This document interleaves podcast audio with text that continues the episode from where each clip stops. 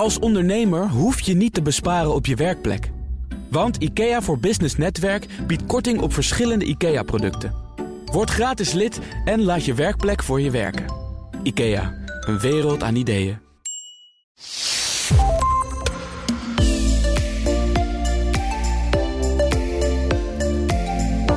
Spannende dingen buiten je comfortzone doen.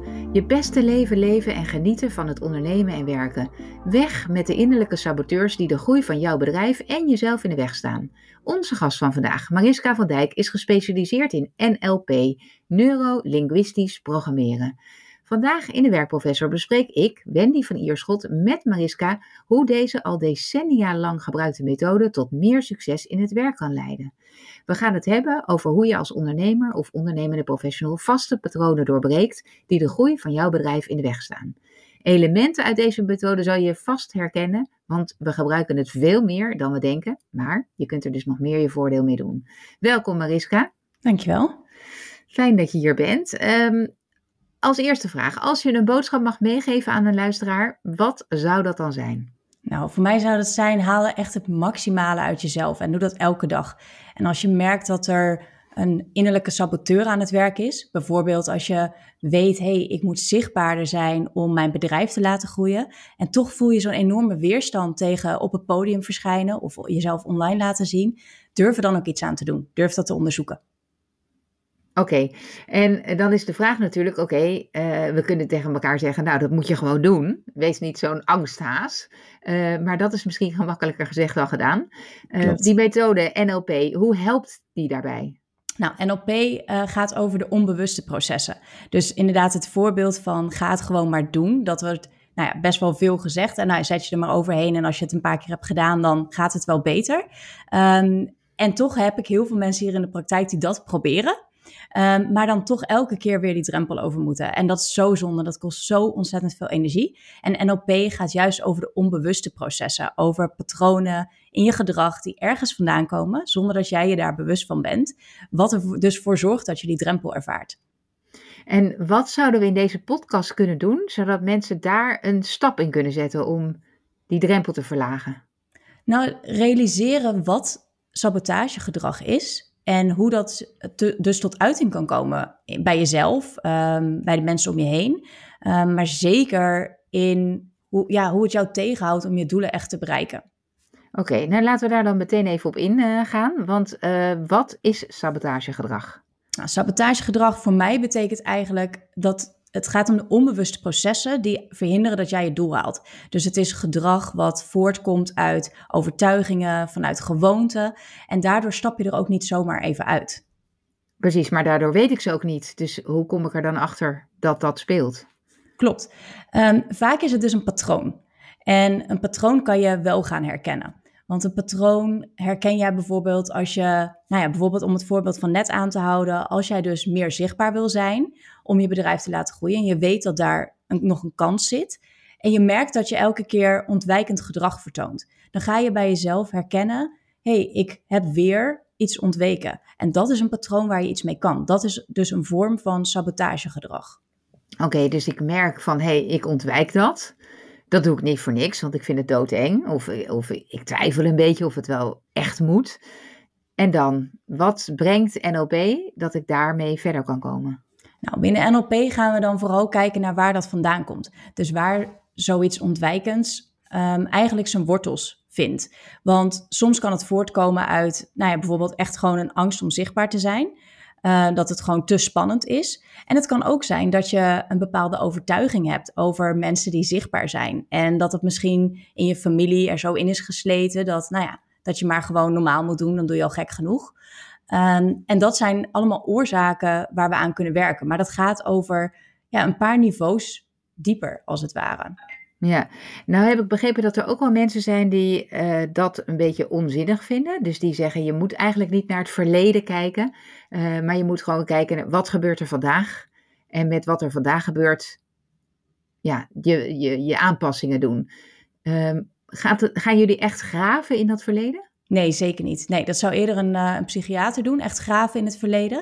Um, maar het gaat wel over een andere laag als je het hebt over bijvoorbeeld overtuigingen en waarden. En het kan zijn dat jouw gedrag wat je vertoont voortkomt uit een bepaalde waarde. Dus dan kan er iets anders heel erg belangrijk voor jou zijn, wat helemaal oké is. Maar dan gaan we juist kijken, hoe kunnen we daar dan mee werken? Hoe kan je vanuit een waarde die dichter bij jou staat, wel gedrag gaan vertonen wat, wat je graag wil? En kun je daar een voorbeeld van geven?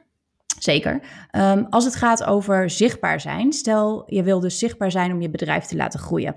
En je hebt zo'n uh, bepaalde overtuiging die meespeelt over nou ja, mensen die heel veel zichtbaar zijn. Of je hebt vanuit huis uit meegekregen, doe maar normaal, dan doe je al gek genoeg. Um, als je dan een paar niveaus hoger gaat kijken wat echt belangrijk voor jou is. En je komt dan bijvoorbeeld bij je visie uit. En jouw visie is om een verschil te maken in deze wereld. En om beter achter te laten dan dat je hier ter wereld bent gekomen. Dan kan het zijn dat als we vanuit die visie dat extra activeren bij jou. Dat het dan het gedrag wel mogelijk is, omdat het dan bijdraagt aan jouw visie. Dus het gaat op heel veel verschillende lagen ja, eh, precies. Dus dat, doordat ik uh, denk, ik ben zichtbaar niet alleen voor mezelf of omdat ik mezelf wil promoten, maar omdat ik iets, daarmee iets beters bereik in de wereld. Dat zou kunnen helpen om een stap te zetten waar je je anders uh, jezelf in zou tegenhouden. Zeker, zeker. En wat je net zei over graven in het verleden. Um, zeker, op het moment dat er een uh, bepaalde overtuiging zijn roots echt vindt in het verleden. En je hebt bijvoorbeeld iets um, nou ja, iets meegemaakt in je jeugd, waardoor je zo'n beslissing hebt genomen ooit een keer van nou ja, ik ben maar gewoon beter niet zichtbaar. Um, dan kunnen we daar met bepaalde NLP-technieken zeker een verandering in aanbrengen, waardoor het minder lading heeft voor jou in het hier en nu. Maar het gaat altijd over het hier en nu. Oké, kun je wat voorbeelden geven van die, wat jij zegt, hè, van de, uh, um, ja, een paar technieken die jullie gebruiken? Ja, zeker. Nou, ik werk zelf heel veel met hypnose uh, en met timeline therapy. Um, en binnen NLP zijn er heel veel tools om, wat ik net zei, om met zo'n andere laag ook connectie te maken. Dus om te zorgen dat je gaat leven vanuit wat voor jou echt belangrijk is. En dat, dat zijpelt eigenlijk door, door, nou ja, door heel NLP heen. Ja, nou is de kritische luisteraar en zeker de BNR-luisteraar uh, misschien nu op dit punt aan het afhaken, want die horen dan hypnose en timeline energy. En ik zou me kunnen voorstellen dat je denkt: oké, dit is echt zweverige handel. Um, is er bewezen dat het werkt? Ja, zeker. Zeker bewezen. Want wat ik net 95% van wat jij doet op een dag gebeurt onbewust. Op het moment dat jij verandering wil gaan doorvoeren, dan is dat ontzettend lastig, omdat je dan moet werken met die 5% waar je wel bewuste keuzes in maakt. Op het moment dat wij bijvoorbeeld hypnose gebruiken om met jouw onbewuste daadwerkelijk even te kunnen communiceren, dat alle kritische noten dan even weg kunnen vallen, is een verandering veel makkelijker te, door te voeren eigenlijk dan wanneer je dat, nou ja, als wij zo zitten te praten en ik zeg tegen jou, nou, ga het maar gewoon doen, dan heeft dat een veel minder effect. Ja, en hoe werkt hypnose dan? Ja, dat is mooi hè. Hypnose is, het is eigenlijk altijd een vorm van zelfhypnose. Dus wat ik doe in de coaching bijvoorbeeld, is dat ik hypnose inzet om juist bij je eigen hulpbronnen te kunnen komen. En hulpbronnen is zo'n NLP-term waarvan je misschien denkt, wat bedoel je daarmee? Hulpbronnen gaat over bijvoorbeeld zelfvertrouwen wat je hebt. En er zijn mensen die van zichzelf zeggen, ja, maar ik heb helemaal geen zelfvertrouwen. En er zijn ook momenten in iedereen's leven waarop jij echt wel zelfvertrouwen hebt. Al zijn het kleine momenten op een dag, in een privécontext of juist in een werkcontext, waarin je gewoon heel zelfverzekerd doet wat je doet. Nou, dat kunnen we dan extra activeren in hypnose.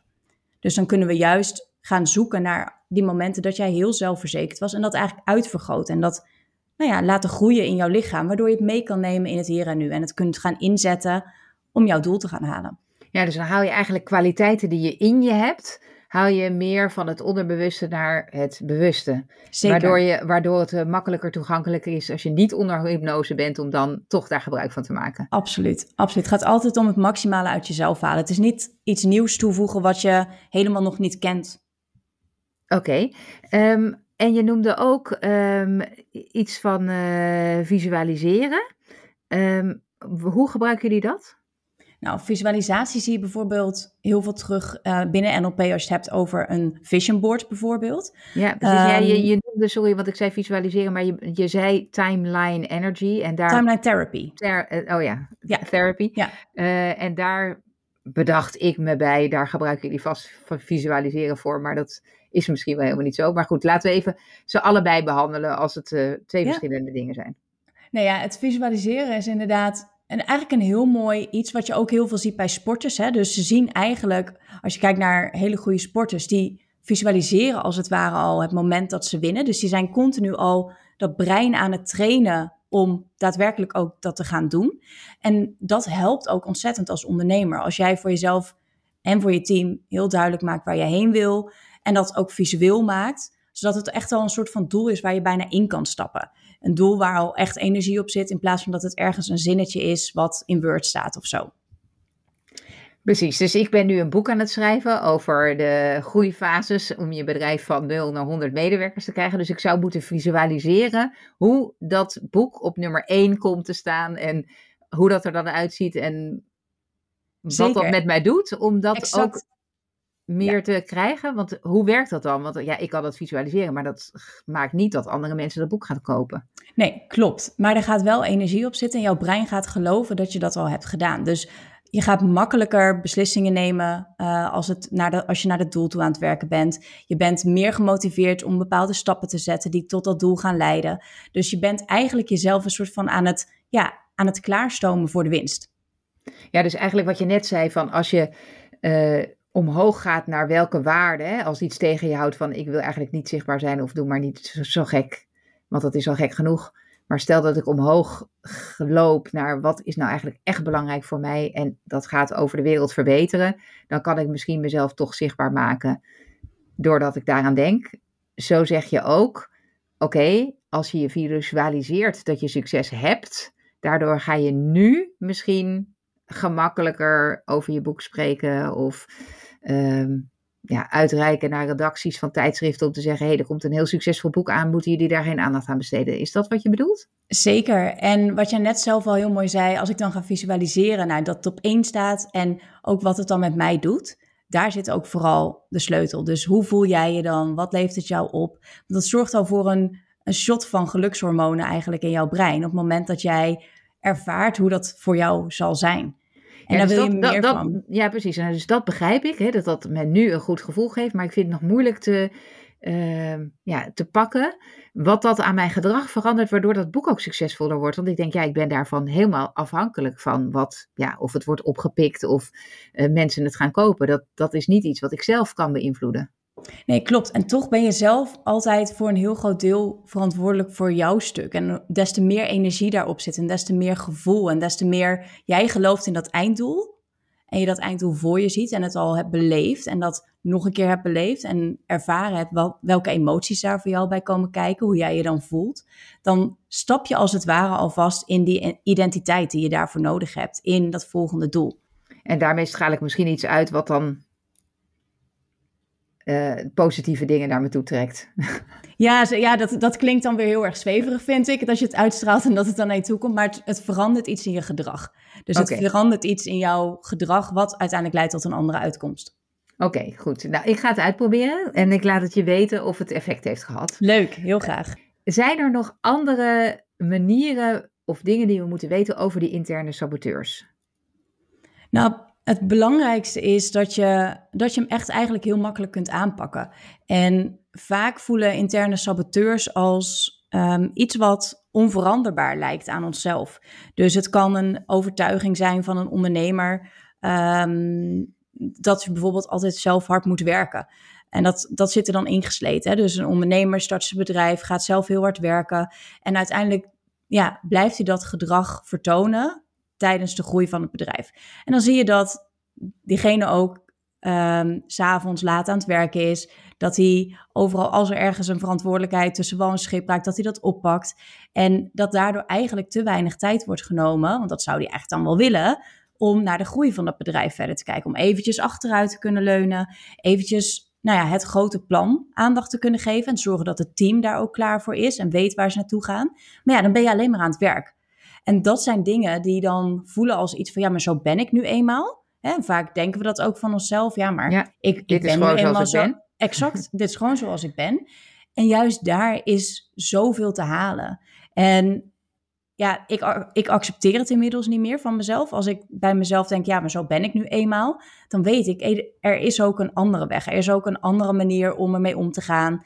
Ehm, ik kan het ook ombuigen. Maar ik heb dan misschien even wel iemand nodig die mij kan laten zien... wat is nu het patroon waarin ik vastzit? En hoe kan ik dat nu wel anders gaan doen? Ja, precies. Dus dan ga je op zoek naar welke waarden zitten eronder, welke aannames, wat, eh, wat belemmert mij eigenlijk. Exact. En wat heb je dan wel te geloven of in jezelf te activeren of belangrijker te maken om het anders te Ja. gaan doen? Oké. En eh, je beschreef nu de ondernemer zelf. Is zoiets ook in een team te herkennen? Dat er binnen een team interne saboteurs bezig zijn? Ja, zeker. Ehm, eigenlijk binnen een organisatie ehm, zou ik op drie plekken sabotagegedrag verwachten. Aan de ene kant dus bij de ondernemer, ehm, als tweede echt bij de teamleden en ook nog verstopt in het DNA van de organisatie. Als je kijkt naar de teamleden, dan kan het bijvoorbeeld zijn dat mensen ehm, het nog niet zo makkelijk vinden om te vertrouwen in hun eigen kunnen. Als er dan iets wijzigt binnen een organisatie, wat nou ja, vaak in een groeiende organisatie nog wel eens aan de gang is, dan kan er eens een keer, nou ja, of iets in taken veranderen, of iets in focus veranderen. En voor de een is dat dan een leuke uitdaging. En voor de ander is dat een totale nachtmerrie, waar misschien bepaalde onzekerheden getriggerd worden. En dan kan het zomaar gebeuren dat je een fijn teamlid ha- had, hebt, ehm, maar die zich dan niet meer kan vinden binnen jouw organisatie of binnen dat takenpakket. Maar die vanuit die onzichtbaarheid eigenlijk ooit heeft geleerd, ja, nou ja, deal er maar mee, weet je wel, dan is het wat het is. Ehm, en dat diegene dan bijvoorbeeld, nou ja, of zijn eigen grenzen helemaal eh, voorbij loopt en thuis komt te zitten, of op zoek gaat naar een andere baan. En dat is zo ontzettend zonde. Dus het is heel belangrijk om ook te weten, hey, hoe speelt dit bij mijn medewerkers en wat kan ik daarin veranderen? Precies, en dat zou je mee kunnen nemen in hoe je eh, beoordelingen doet of hoe je ontwikkeltrajecten vormgeeft voor medewerkers. Absoluut, absoluut. Ehm, en je noemde ook het DNA van de organisatie. Ja. Wat bedoel je daarmee? Nou, wat ik daarmee bedoel is, ehm, ik had het net al heel even over, stel dat je iets mee hebt gekregen vanuit je familie, een bepaalde overtuiging of waarden. Zo heeft een bedrijf ook een soort van ongeschreven eh, regelboek, als het ware. En daar kan een onderstroom aanwezig zijn binnen een bedrijf, wat eigenlijk helemaal niet helpend is om een bepaald doel te bereiken. En nou ja, een groot een voorbeeld is dat je in een bedrijf je missie en je visie heel scherp kan hebben. Ehm, en dat er dan ook heel veel teamleden zijn die daar eigenlijk helemaal niets van weten. Dus dan is het zoiets wat in een, nou ja, in een marketing eh, flyertje staat of op de website staat, zonder dat de medewerkers zich daar echt mee kunnen identificeren. Dat is ook een vorm van sabotagegedrag eigenlijk hè, binnen je organisatie. Want je wil ergens heen, je wil iets bereiken en je vergeet eigenlijk om het team daarin mee te nemen. Maar het kan ook zijn dat er een cultuur heerst van, nou ja, zelf beslissingen nemen. Nee, laat dat maar over aan degene met een leidinggevende functie bijvoorbeeld. Waardoor je um, de snelheid uit je bedrijf kunt halen of de verantwoordelijkheid van de werkvloer juist weghaalt. En daar heel veel kennis eigenlijk verloren gaat. Hmm, Oké, okay. zou je zeggen dat je ambitieuzer wordt als je NLP toepast? Oeh, lastige vraag. Um, ik weet niet of je ambitieuzer wordt in die zin. Ik denk dat je sneller in staat bent om te bereiken wat je wil. En daar ook meer helderheid over te creëren voor jezelf. Ja, dus het wordt duidelijker voor je wat wil je en hoe kom je daar toe. Ja, en op het moment dat je sneller je doelen behaalt, ja, dan kan het natuurlijk een nevengevolg zijn dat je dan ja. nog ambitieuzer wordt en andere doelen wil gaan halen. Ja. Waar vind jij dat NLP zich echt op onderscheidt ten opzichte van andere manieren van coachen, van jezelf ontwikkelen, van empowerment of hoe je het ook wil noemen? Nou, voor mij gaat het heel erg om die snelle, maar duurzame verandering die er ingezet kan worden. Um, doordat je snel naar de kern kan gaan. En het gaat niet over eindeloze sessies met alleen maar, nou ja, dus of het verleden oprakelen of het gaan het maar doen en uh, ik zeg het vijf keer tegen je en dan moet het wel lukken. Um, dus voor mij zit de kunst en de kracht van NLP heel erg in het zoeken naar dat juiste radartje, waardoor het anders kan en wel kan. En dat gebeurt echt vaak in in de eerste twee sessies die ik doe met iemand, zit die grootste verandering al. Ja, oké. En, het heet neurolinguistisch programmeren. Dat heeft ook eh, een soort associatie met we doen iets met jouw lichaam of we, uh, we veranderen iets aan uh, hoe je hersenen werken. Ja. Um, is dat ook onderdeel van de aanpak? Nee, nee, het, het is um, nou ja, ook wel brainwashing, hoor je dan ook wel eens voorbij komen. Uh, het is eigenlijk niets van dat. Um, nou, eigenlijk zegt de naam al heel erg veel. Dus het gaat over je brein, het gaat over taal. We doen heel veel in NLP met taal. Taal die je gebruikt voor jezelf, naar anderen in communicatie en hoe effectief dat wel of niet is. Um, en programmeren is eigenlijk een term, het is in de jaren zeventig uh, ontstaan. En als we het nu opnieuw uit zouden vinden, zou het eerder patronen heten. En programmeren is denk ik de, ja, een soort van de bittere nasmaak die mensen dan krijgen.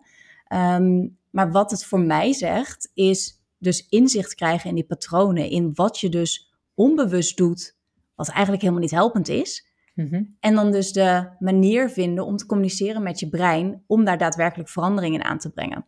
Ja, en je zegt we doen heel veel met taal. Kan je daar wat meer over zeggen, wat dat betekent? Ja, zeker. Nou, een mooi voorbeeld uh, is dat als wij omschrijven wat we willen bereiken, uh, zoals ik jou vraag om een doel te stellen, um, dan hoor ik mensen heel vaak zeggen wat ze niet meer willen. Um, dus als ik dan vraag, nou ja, wat zou je willen veranderen? Ja, ik zou niet meer zoveel in de organisatie zelf bezig willen zijn, bijvoorbeeld. Um, het grappige is dat ons brein geen ontkenning vast kan houden.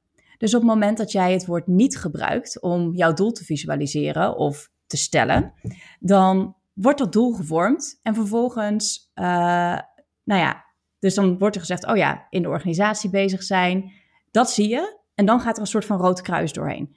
Maar wat het gebeurt, is dat het dan doorcijpelt in je gedrag, dat je dus eigenlijk wel gewoon heel veel in die organisatie bezig bent. Omdat jouw brein die ontkenning niet, niet kent. Dus wat wij dan leren binnen NLP, is om dat op een andere manier te formuleren. Dus altijd je doelen, dat is ook gelijk een tip voor de luisteraars nu. Als je een doel formuleert of iets wat je wil gaan bereiken, hou er dan rekening mee dat het positief is en dat het gaat om wat je wel wil. Want het is het gebeurt zo vaak dat ik mensen hoor uitleggen wat ze niet willen. Het gaat eigenlijk heel erg onbewust. Dus dat is alvast een tip uh, die ik je mee kan geven. Precies. Dus als het gaat over taal, dan gaat het over uh, formuleer het positief en naar wat je wil bereiken. Visualiseer, uh, maak een moodboard waar je ook daarna kan beschrijven wat is het eigenlijk waar ik echt naartoe wil. Klopt. Oké. Okay. Um, zijn er nog andere dingen die over taal te zeggen zijn? Um, nou, het gaat heel erg. Nou ja, wat in, interessant is voor ook als je een bedrijf hebt, is um, de verschillende soorten taal die je kunt gebruiken. En soms, als we het hebben over onze waarden en over waarom we iets belangrijk vinden, dan is het lekker om. Nou ja, we noemen dat in. Ik wil niet te veel NLP-termen er doorheen gooien. Um, maar dat noemen we dan Milton-taal. Dus dat is heel hoog over. En dat, dat is eigenlijk best wel vaag, waardoor het heel veel eigen interpretatie openlaat. Dat is fijn als je bijvoorbeeld op een hoger niveau mensen wil laten committen aan jouw organisatie. Als je wil dat zij zich gaan herkennen in jouw verhaal, is het lekker om vooral heel wollig te blijven, zodat iedereen een stukje van zichzelf kan gaan herkennen in dat verhaal. Des te specifieker je wordt, um, nou ja, des te minder mensen daar wellicht op kunnen aanhaken. Aan de andere kant, als het gaat over het overbrengen van hoe doen we dat dan? Dan wil je juist weer hele specifieke taal gaan gebruiken. Dus daar zijn er weer andere nou ja, taalprogramma's, noemen we dat binnen NLP, die je dan kunt gaan inzetten. Om dan ook te checken bij een team of ze het begrijpen, bij iemand. Maar ook om jouw boodschap heel helder over te brengen. Dan is het weer heel onhandig als je hoog overwollig bent. Ja, exact. Ja, precies. Ja. ja. Oké, dus er wordt heel veel aandacht besteed aan hoe je het doet. Hè? Wat je al zei met uh, hypnose, met uh, uh, vision boards of um, nou, met andere methodieken, maar ook bij de taal sta je stil. Je, ga, je verdiept je in waarom lukt het eigenlijk niet of wat houdt je tegen, wat zijn die interne saboteurs. Hoe, waarom ben jij eigenlijk je in dit vakgebied gaan verdiepen? Nou, eigenlijk omdat ik ik ben sowieso altijd al gefascineerd geweest door menselijk gedrag. En ik vroeg me altijd al af, ja, hoe kan het nu dat een ene persoon in een situatie juist wel succesvol is en kansen ziet en de ander nou ja, totale uh, dichtklapt of denkt dit is echt helemaal niets voor mij. Ehm, dus ik ben altijd wel een soort van door geïntegreerd geweest. Ook met projecten die ik heb uh, gemanaged in het verleden. Dat ik ook dacht, ja, hoe kan het nou dat met de ene persoon dat je die zo makkelijk meekrijgt ergens in en de ander niet? Um, daarbij komt dat toen ik 19 was, uh, heb ik mijn lievelingsoom verloren door zelfmoord. En dat was voor mij echt zo'n moment waarop ik dacht: hé, hey, dit staat eigenlijk zo ver bij hoe ik de wereld ervaar vandaan. Um, dat ik dat ook een, ja, nou, het was natuurlijk een heel uh, vervelende periode, maar ook best wel getriggerd werd op: ik wil daar wel meer van leren over hoe het nu kan dat, nou, het is eigenlijk een hele extreme vorm van zelfsabotage natuurlijk, dat iemand tot zo'n beslissing kan komen, terwijl er ook zoveel moois is. Dus waar focus je dan op? En zo ben ik mij verder gaan verdiepen in NLP. Omdat ik NLP, nou wat ik net al zei, ik ben heel erg gecharmeerd door de kracht en de snelheid en de duurzaamheid van, van de veranderingen. Um, en het heeft mijzelf ook heel veel gebracht daarin um, afgelopen ja, wat, jaren. Wat zou je als grootste nou, eh, als grote wapenfeit wat het jou gebracht heeft, uh, nou, delen met ons. Het allergrootste wat het mij gebracht heeft, is de liefde. En dat, dat is het, het meest eerlijke uh, antwoord. Uh, ik ben mijn man tegengekomen, het is inmiddels dus mijn man, vier jaar terug. En daarvoor was ik altijd vrijgezel, zeg maar altijd. Ik had mijn zaakjes heel goed op orde en ik had alles, nou ja, alles ging goed, behalve dan de liefde. En ik had dus een overtuiging diep van binnen dat ik de liefde niet waard was. En dat, ja, nou, lang verhaal kort, dat komt vanuit heel veel verschillende dingen natuurlijk. Um, maar dat ik dat heb kunnen ombuigen met NLP, nou, dat was voor mij nou, echt letterlijk een life changer. Ja, precies. Nou, dat is wel het mooie om mee af te sluiten. Dat we ook nog eens onze echte liefdes tegen kunnen komen als we hier meer mee aan de slag gaan. Uh, Mariska, mag ik jou alsjeblieft heel erg bedanken voor alle kennis die je met ons hebt gedeeld. We spraken vandaag in de werkprofessor met Mariska van Dijk. Zij is gespecialiseerd in NLP, neurolinguistisch programmeren. En uh, Mariska, dankjewel. Heel graag gedaan. Uh, voor alle luisteraars, fijn dat je geluisterd hebt tot het einde. Laat me weten als je goede ideeën hebt of suggesties op wendy vpeople.com. En V schrijf je met V-I-E. En dan neem ik dat zeker mee in andere podcasts die we opnemen.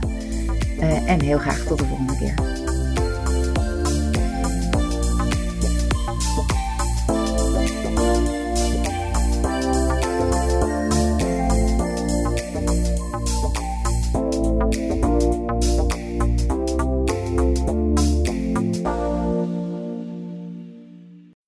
Kleine update maakt een wereld van verschil.